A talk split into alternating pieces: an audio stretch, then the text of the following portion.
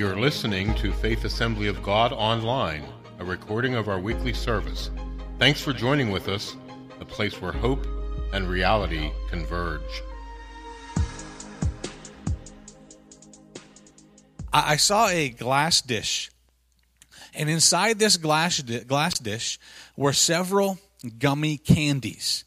Okay, delicious gummy candies. You know, the kind that have that little crystallized sugar on the outside. Do you know what I'm talking about? Good stuff. Now, I'm not a candyaholic. In fact, I'm not much of a dessert guy at all. I'd rather get some more chicken wings or some more steak or something like that. that that's my preference. But on this particular occasion, it looked kind of delicious. And I made an assumption that they were all fruit flavored gummies. Fruit flavored gummies are delicious. Purple, mmm, grape. Okay. Yellow, yeah, lemon. Orange is, of course, orange. And, and there was green. And I saw green, and I thought, you know what? Lime's kind of delicious. I think I'll give me a nice little lime gummy. And, and when I put it in my mouth and crunched down, instead of having some delicious citrusy lime, it was mint. Now that has nothing to. I know. Ooh, someone's that, that's this reaction you get. Mint is great, isn't it? I like brushing my teeth with mint flavored toothpaste. I like rinsing with mint flavored mouthwash. I like candy canes at Christmas time. I don't have a problem with mint, but when it was exactly the opposite of what I expected, ew. Am I right? Now that has very little to do with eternity or anything of long lasting significance. But does it at least set the tone of where we're going today? Sometimes we can expect something to turn out a certain way, but in reality, the way that it turns out is completely foreign from that. In fact, it's nowhere near where we thought it was going to be. If we were to look at what disappointment means, disappointment simply means this it's the feeling of sadness or displeasure. So it is an emotion, as we began to mention a little bit ago, caused by the non fulfillment or the lack of fulfilling one's hopes or expectations, dreams. It can also be brought about by broken promises. And I think if we were to take a written survey and ask the question, Have you ever experienced disappointment? we should, if we have honest people, receive a unanimous yes. And it's very possible that some in this room today might say to yourselves or to me, at this present time, you're going through a season that is nothing but disappointment after disappointment after disappointment. Scripturally, today we're going to take a look at a few different passages. In one particular passage, what we're going to do, we're not going to make an entire doctrine based on this. Uh, what we're going to do is make a passing reference at the fact that there was an occasion where someone really could have taken an offense and become extraordinarily disappointed because they didn't get picked. In fact, the way we're going to be, I'll kind of outline where we're going today so that as we progress along, you'll be able to know when I wrap up. And by the way, I, I, have a pretty good mom. Like I have an amazing wife, one of the best moms ever. I, I, love I love my mom too. Talk to her often, give her a hug when I see her. She has shingles right now though, so I'm not going to give her a hug, but we are going to pray for her. She's yeah, some pain and things like that. But one piece of advice my mom gave me is that when I preach, when I have to fill in to preach, she says this: Not too many people will get mad at you if you let them out early. If you let them out late, they're going to remember that. Words of wisdom from my mom. Here's where we're going today. Some biggest causes of disappointment. We're going to categorize them in three different categories if we can, okay? And then, then as we progress along, we'll dissect them a little bit and then we will arrive at a conclusion that God is able to help us overcome each and every one of these areas of causes of disappointment, okay? One of the first things is this unmet expectations. We're not going to park there for long. We're just going to visit it real quickly. Unmet expectations. Also, unfulfilled hopes and dreams. And finally, broken promises. Those are intended to be categories of the most common sources of disappointment, not necessarily all inclusive, because we understand that there are a lot of things that can cause us to feel sadness, sorrow, grief, a feeling of disappointment. Martin Luther King Jr., someone who pretty wise guy, isn't scripture, but he made this statement, and I think it really does give us an understanding of the depth of our disappointments. He said this There can be no deep disappointment where there is not deep love. In other words, it is the the heart of love and compassion and our emotional attachment to something that can cause us to be disappointed. In other words, if we don't care, if we could care less about an outcome, then our likelihood of being disappointed is going to be drastically decreased. Does that make a sense? If you care, if you could care less about the outcome of a sporting event, then no matter who wins or who loses, you're indifferent. You have no emotional attachment. But if it is the team you've been cheering on your entire life, that, that gets a victory, then you're elated.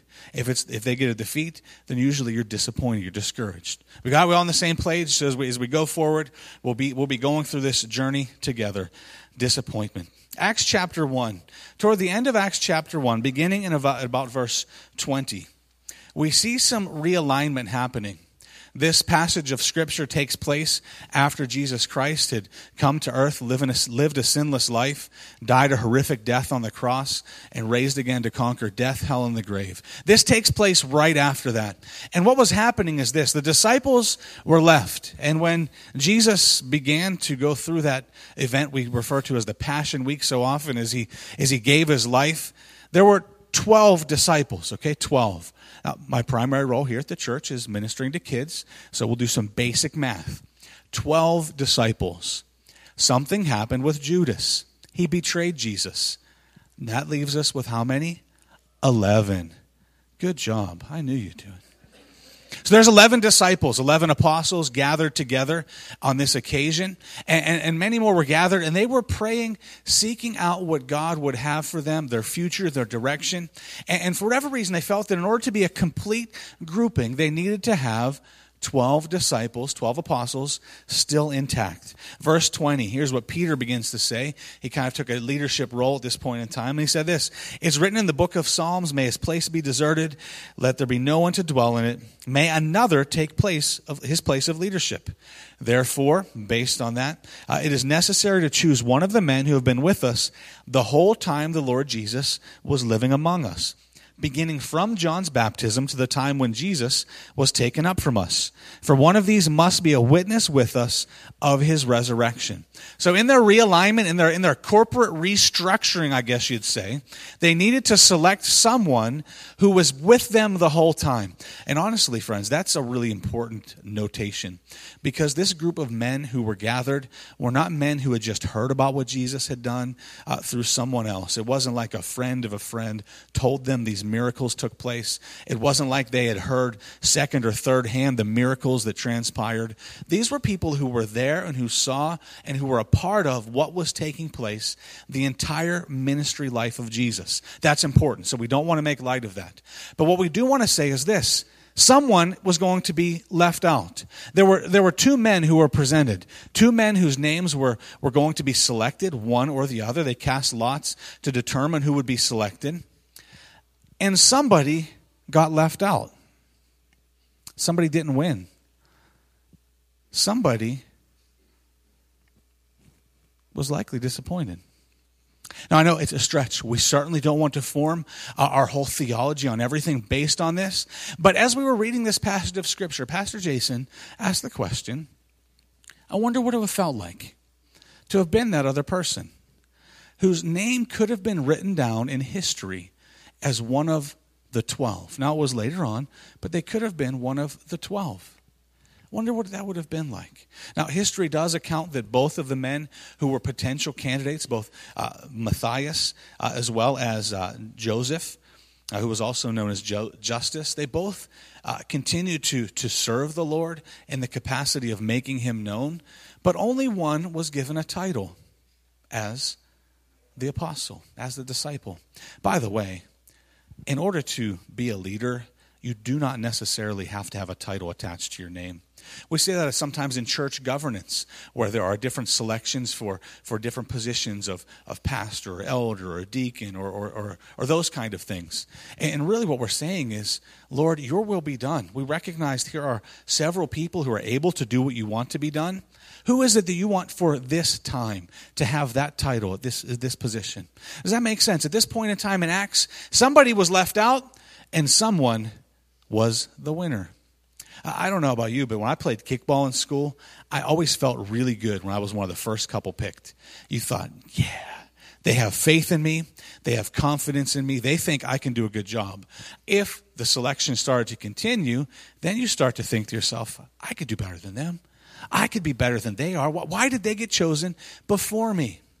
When in reality, when we're talking about spiritual things, we're talking about just living life, if, if we allow ourselves to understand that God is the one who is doing the selecting ultimately, that He's going to see fit, that we will do, if we allow ourselves to be guided by Him, that we will do what He wants us to do, with or without a title. You know, it's possible at your occupation. You may have applied for a promotion and been rejected. You may have applied for a job, been one of two or three candidates, and you were this close. You were told how well you interviewed, and you just didn't get the job.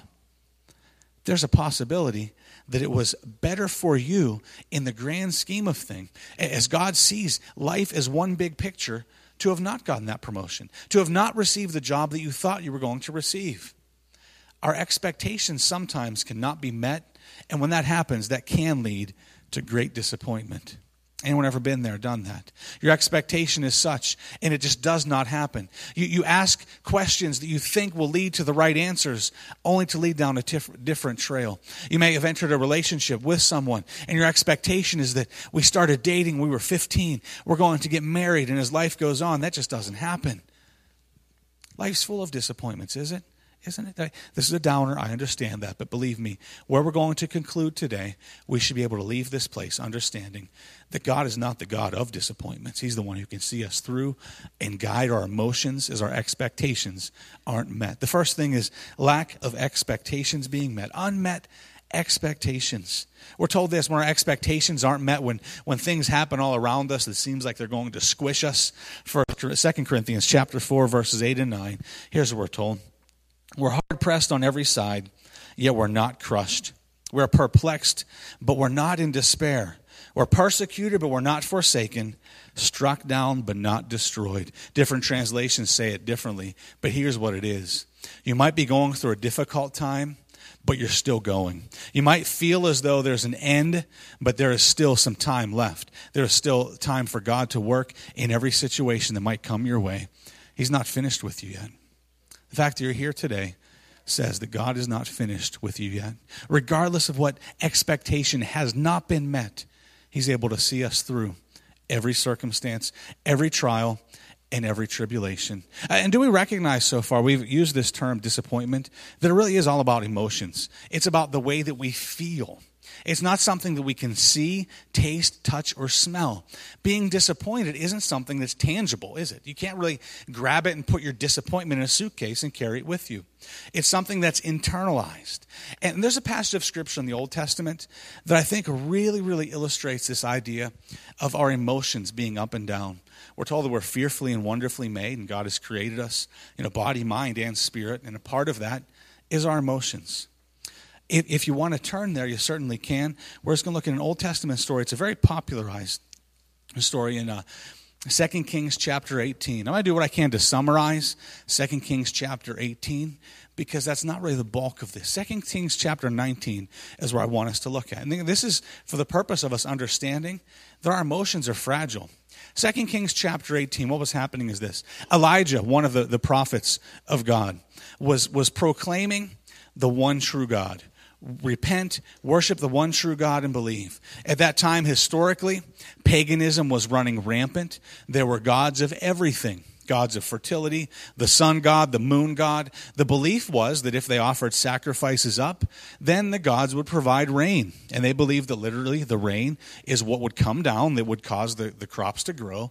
And so they would they would offer up sacrifice after sacrifice, human sacrifice that sometimes some of these very pagan, horrific religions would do. And one of these uh, horrific religions worshiped a god named Baal. And so they were in a practice of worshiping Baal with the hopes that they would offer up enough sacrifice so that Baal would cause there to be fertile soil, so there would cause there to be plants, so there would cause there to be food. Did we get that? We, that's just the historical context of what was happening. But Elijah was sent by God as a prophet. And Elijah issued a challenge, okay? And this is something that if you've been in a church for any length of time, you may have heard the story. And his challenge was this He said, okay, we get this idea of animal sacrifice. So let's build an altar and let's see if we can sacrifice or bake or cook, kind of like a big old barbecue. See if we can light this barbecue grill, this huge altar, by calling down fire from the sky. And he said this, and this is, I'm convinced that, that Elijah's expectation was such that God was going to do it. But it's because Elijah just didn't say, Boy, I have a good idea. Let's do this. But I'm convinced that Elijah's expectation was, was lifted because his faith was lifted as God asked him to do this. Does that make sense? So sometimes our expectations should be high because we serve a God who is great, who is mighty, who can do more than we could ever think, more than we could ever ask. And Elijah was prompted by God to issue this challenge. He said, let's, let's see who can call down fire from heaven, and the God who responds is the real true God. So, this false god Baal, the ones that are, again, they're offering human sacrifice, cutting themselves, doing all these kind of things that just, I'm saying, and as I say them, it turns my stomach to think about the, the pagan rituals that were, that were occurring at that time. And, and so the prophets of Baal, about 450 of them, I think we're told, they began to cut themselves and cry out and say, you know, send down the fire, send down fire, and nothing, nothing happens. So Elijah, whose expectations are such that God's going to meet this, who's going to send down fire, he even gets, honestly, it almost seems a little arrogant. He starts to say things like, oh, is, is Baal busy? Maybe he's not doing Maybe he's occupied right now. Maybe he's doing other things. I always tell the kids when we tell them, maybe he's in the bathroom or something. Who knows? And so he really, but, but I'm convinced that his expectation was such that God was going to respond because God had asked him to set that expectation so high that when that expectation was met, it would be obvious that it was God and no one else. And, and not only that, but this altar that he had, I mean, if you're going to cheat, you're going to put like lighter fluid and dry wood and those kind of things. But what Elijah was prompted to do was to ask that water be dumped all around the altar. And to make a long story short, because again, we're getting at this next chapter, Elijah called out to God. God responded by fire. We're told not only did it burn up the sacrifice, but it licked up all of the water as well. So Elijah emotionally we would think would be flying high. I mean, would you? I know I would. If I had experienced something so amazing, my emotions would be riding high. God, you're great. God, there's nothing you can't do. And sometimes, if we're not careful, friends, we can find ourselves in those circumstances when we have a good relationship with someone, a significant other, when our job is secure, when everything is good, we can find ourselves feeling, hey, I am good. That's okay. But emotionally, we need to, to say, God, help control my emotions. Help not just keep them in check, but help make sure that our emotions are healthy so that as I worship you, it isn't just because of what have you done for me lately. What we see happening is this shortly after this, in the very next chapter, in verse 3 now there were some who were who were coming after elijah and he was afraid for his life at the conclusion of that he ordered that a bunch of the prophets be killed and as we see in verse 3 of chapter 19, Elijah was afraid and ran for his life. Hmm. Then he says this He sat down under a, under a bush and prayed that he might die. He said this I had had enough, Lord. Take my life. I am no better than my ancestors. Then he lay down and fell asleep. This real person who history tells us really lived experienced such an amazing event, his expectations were soaring high. God didn't let him down because it was an expectation that was set by God. God didn't let him down to cause him to be disappointed. But when that high didn't exist, immediately his emotions came crashing down again. And he said, Just kill me here. I don't even need to go on any further. Our emotions are fragile, aren't they? I think it's recognizing how fragile our emotions are that cause what we're discussing today not just to be something that's a topical sermon, sermon about dealing with disappointment, but it's really about us saying, God, we are a holistic people. That means you create us body, mind, spirit. Emotions are a part of that. And if we want to do all that we can for the furtherance of your kingdom, then we really should be cautious that every part of us is healthy so that we can be more effective for you disappointments, unmet expectations, one of the biggest causes. What also can cause it is unfulfilled hopes and unfulfilled dreams. Oftentimes, a little girl, from the time she is like three or four years old, loves to try on wedding dresses, loves to dream about their wedding day, loves to think about how their future husband is going to look what kind of car they're going to drive. Think about that amazing job the future husband's going to have to allow her to, to be able to stay home, or the career that she's going to have that's going to be so enjoyable so that both of them can have great incomes, live happily ever after, go to school, finish college, head of the class, uh, make sure that their house is paid for by the time they're 40. You know, all those unrealistic expectations i think. The hopes and the dreams that we have can be good. Friends it's not it's not bad to dream. It's not bad to have hopes that are set high and set lofty. Those aren't negative things. But when we do so tying our all of our emotional health into it that when one thing gets out of whack we become so distracted and so shaken to a point where we doubt our faith. We doubt god as a, as a savior. We doubt the relationship that we have. Our hopes and our dreams are good, but they can also be great sources of disappointment. It's very possible that there are people across this room that would say, I started college with the intents of finishing it. That was my goal, my desire, but life happens. Or I really, really wanted to start a business. I had a great idea, had some connections, but life happens. How often do you hear that phrase, life happens? When really it's our perspective, I think, that is the thing that needs to change. If we understand that every detour, every distraction, now when we're, when we're seeking out God's will for our lives wholeheartedly, then every wrong turn or perceived wrong turn can perhaps be a turn that's drawing us closer to God as He is, drawing us closer to one of the traits of God as our Heavenly Father. Depression may be something that settles in when we don't look to Him. Disappointments everywhere.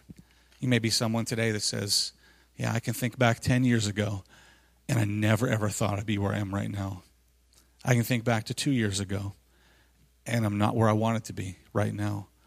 Whatever the case, God is with us on this journey. That's good news. Do we understand that part of it? It's when our expectations of where our hopes and dreams that, that I mean, we're the ones that created those. Do we understand that part? We're the ones that said, this is where I think I should be. This is what I think I should be doing. Then in reality, if God has a different plan for us that He wants to line us up with, our prayer shouldn't be, Lord, help me do this. It really should be, God, what do you want me to do? And allow me to find a sense of security in that, find a sense of fulfillment in that, so that whatever we're doing on a day to day basis, we find ourselves being fulfilled and content, even as the Apostle Paul wrote, so, so I can be content in all things, even the things we didn't think that we would like. Yeah, disappointment comes from everywhere, doesn't it? If it doesn't apply to you, then, then be grateful that God has led your life in such a way that, that you are able to say, Lord, you've been with me every, every facet, and I give you much gratitude. One of the final things we're going to begin to look at is this idea of broken promises. Broken promises, if you notice by the nature, isn't really required you to do anything. It's possible that you could have entered into a covenant relationship with someone in the form of marriage and that person tells you, till death do us part, but what happened was anything but. Just a few years ago, I stopped by a business where I knew a, friend of mine worked. I hadn't seen him in several years. Good man. He served on a, a church board and helped lead a church in, the, in Westmoreland County there. Stopped by just to, just to talk with him. He sold cars, and I thought, I'll see if he's working today. And we sat down. I said, So, hey, it's been a few years since we've talked. How is everything? And the story they began to articulate to me, and this isn't anything I'm fabricating, I didn't think anything I'm saying just for the sake of a sermon illustration. This is real life stuff. And he began to say, I'm doing okay. God's seeing me through. But just a few months ago, I came home from work and I had a note from my wife. He said her name, and he said it said that she was leaving. She was moving to another state, moving to Maryland um, with another guy that she had met online. And she called the kids, told them, asked them to help her pack up her car with all her stuff. And I don't know if I'm going to see her again. Talk about disappointment. Talk about a broken promise. Someone not keeping their word when they say, Till death do us part. I vow, I covenant between God and you. Disappointment's everywhere, isn't it? A broken promise isn't something that you would even have to affect. Sure, it's possible that we can cause something to take place, but we're all flawed humans. And you know what really kind of even, I don't want to say scares me. I don't live in fear of this, but I understand and I recognize that I'm a flawed human being and I have that same capacity to fail. I have that same capacity to break promises. Not that it's in my heart's desire, not that I hope it ever happens, but each and every one of us have that capacity, the ability to fail miserably. And it shouldn't cause us to walk around in a state of depression or disappointment or discouragement, but it should cause us to rely more on God, the power of His strength, the power of His Holy Spirit, so that we don't succumb to those kind of things. Disappointment unmet expectations, broken hopes and dreams. There's a story of a couple in Kentucky, a true story. I don't know them personally, but I've heard of their story. It was even such that they um, they honored one of the, the members of the family in uh, Kentucky's state uh, House of Representatives and made a little declaration honoring them. So it is a it's a valid story. It was a couple that had been anticipating the birth of a child for nine months. They were looking forward so much to being parents. That was all they were wrapped up in. For nine whole months, the wife gave birth, and excitement burst out with both of them. Their families were ecstatic because that thing that they put their hope in happened. They had a child. They wanted a child for so long. Uh, little Luke was their son's name as he arrived at his three day old mark, just three days old, just a little guy. The mother became ill uh, ill to such a point so abruptly that the husband was sent out of the room. And when he came back in, ultimately, he found out that she had suddenly died as a clot entered between her lung and her heart and gone. He found himself in a situation, a circumstance that certainly could have caused great disappointment, could have caused great discouragement. However, I think it speaks well. He was a Christian man, is a Christian man. And when he was interviewed by a local newspaper just to kind of get their story. You know how it does. We see those different human interest stories locally. What he said wasn't something that was in a state of despair, depression, discouragement. What he did focus on was the gratitude for that new little life. And his prayer was that that little life would be able to understand who Jesus is and have Jesus become real to him, accept him as Savior, so that one day he would be able to see his mommy. That was his prayer disappointment.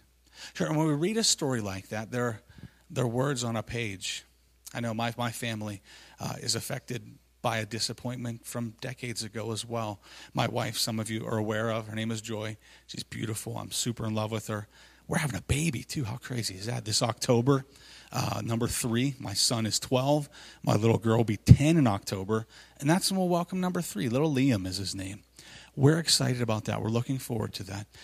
But there was a time back in 1988, 89, where my wife was nine years old and she was the youngest of five. Anytime I talk about her family, I always use the hand. She's the one on the bottom, the youngest of five natural siblings. Um, and she lost her mother suddenly to cancer. Her mom was only 36 years old. Joy was nine. Her oldest brother was 16. And so her dad was in a situation where he had five. What do you do? That's not something that was chosen. That's not something that any of us choose. Disappointment surrounds us. Do we go into deep despair? Do we say, God, I give up? There's no hope? That's an option. You know, that, that is an option. To be clear, in, in full transparency, if that's the way that you want to conduct life, if that's the way that I would want to handle a discouragement or a disappointment, I certainly could do so. But that certainly isn't the God honoring way. Uh, he, her dad did remarry, and this is where the second hand comes into play.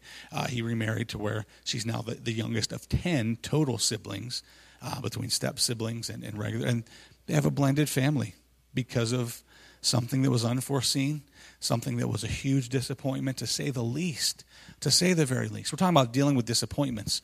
I'd much rather talk about grabbing the wrong colored mint, thinking it's something else. But life isn't that easy, is it? It's not that simplistic. Disappointment surrounds us. I'm convinced that it's to draw us and point us back to God as our Heavenly Father. Friends, I would like to share a, personal story. I know I've said some things about what I know, um, but my wife and I were affected pretty deeply emotionally. Me, even more so, I think. And I would have been 2005, in the springtime, spring, summer of 2005. Um, just something that was a disappointment. I say this the first service was the first time I openly spoke it in a service time. Never talked to my little girl about or anything like that. So we're kind of navigating through. Oh, do we want to talk to her about this at some point in time? I don't know. And I'm saying this not to elevate our story, but really just because I believe it is a story that can help us understand that God's able to get us through any kind of disappointment, any kind of discouragement. I want us to end on a high note, and we're going to because he is able. That's the good news. The good news is there are problems, or the bad news is there's problems everywhere. The good news is, that he's there to see us through every problem, every circumstance, every situation. Doesn't mean they're going to be eliminated necessarily all the time, but he's going to see us through. Whatever that difficulty is, he will see us through if he doesn't remove it for us. And it's through that where our faith is encouraged, where we're lifted up, and where we're able to then, on the other side of whatever that is, say, God saw me through it or he removed it. when my wife was pregnant with our little girl, Allie, some of you have seen little Allie, she's, be 10, she's the one who'll be 10 this October. Uh, we were pregnant with twins. And I was so excited. Talk about expectations. I had really never been so excited about anything in my life. I was so I was stoked. I was beyond that. It was like, whoo, we're having twins. I had always wanted to. I had first cousins who were twins, second cousins who were twins. Joy's brother had twins. We knew it was all over our family on both sides. And so when we found that out, we saw we have a little sonogram picture, two little babies that were healthy, just tiny little things as they were developing. You know, wow, how amazing is this? It seemed like God was preparing my heart for that. I was so excited. In fact, at that time, uh, for just a little extra income, my wife was babysitting a couple kids during the week, and it was a set of twins. How amazing! It was like, Lord, thank you. You're even preparing her, you're preparing me, you're just prepping us for what's to come. Thank you, Lord. So I want you to hear the expectation being set in place because so much of our disappointment is where our expectation is. And my expectation was this is going to be so cool. I was a little freaked out because we had a little Ford Focus and I didn't think that three car seats would fit in the back seat very well.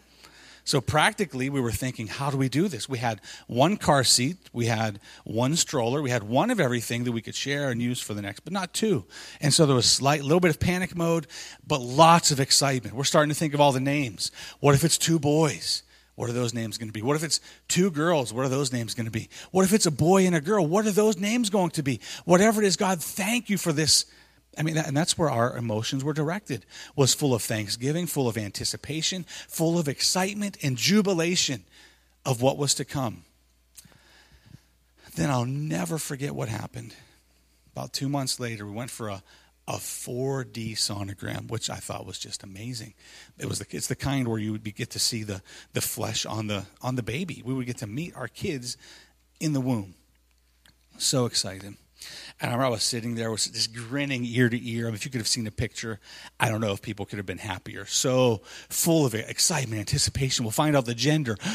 What's it going to be? And I'll never forget when the, the technician looked at me and she was going, we said, Oh, what is it, boys, girls, what? And she said this, and it would just, my heart sunk, my throat sunk, everything. She just said, They said you're having twins? And the way that that ended with a question, I knew the implication was there was only one baby. We had no idea to explain what happened. The long story short is that a, va- vanished twin is what had happened. It's happened with several others we've met, but our expectation was so high. I was looking forward to something so intensely. And then every hope that I had that was set in that event taking place the way I thought it should came crashing down. I can literally remember pulling off to the side of the road. This was in Indianapolis, Indiana, right near where we were living at the time, and wept with everything that was within me. One of the most exuberant in a bad way, tears.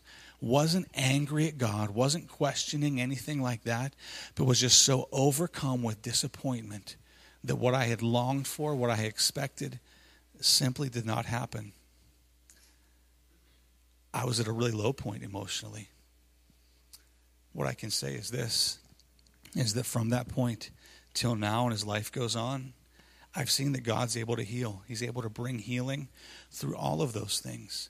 Through every disappointment that we face, no matter how insignificant it might seem, He is able to see us through. He is more than able to see us through. He's the one that said he'll never leave us nor forsake us. He's the one who we're told his promises are yes and amen. You know what that means? That means so be it, so be it. It's going to happen. He is the one who will come through for us each and every time. I, I love in the Old Testament Shadrach, Meshach, and Abednego. In just a moment, we're going to close with a, a great hymn that we sung earlier, a great song that we sang earlier. So if the worship team will begin to make their way forward, I would really appreciate that. Thank you so much. But as Shadrach, Meshach, and Abednego said, when they were thrown into a fiery furnace, what happened was this.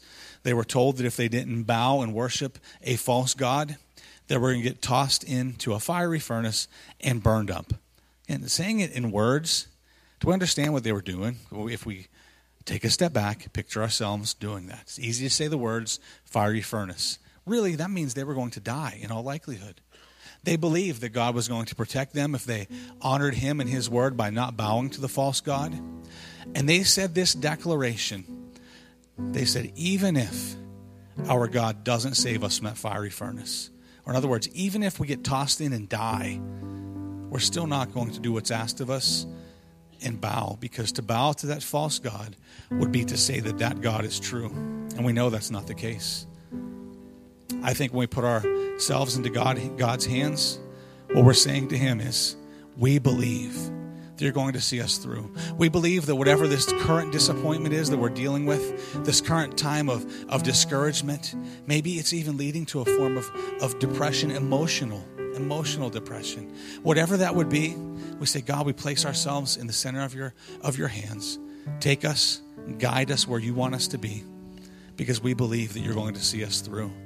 But even if you don't remove the obstacle, even if you don't remove that thing that caused my disappointment, I'm still going to serve you.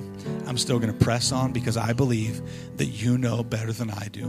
Would you stand with me, please, as we pray together? And as I pray this morning, it's possible that there are some here today that would say, I really am dealing with a current situation of disappointment. I'm dealing with something right now, and I would love it if, if you would pray with me or if someone would pray with me.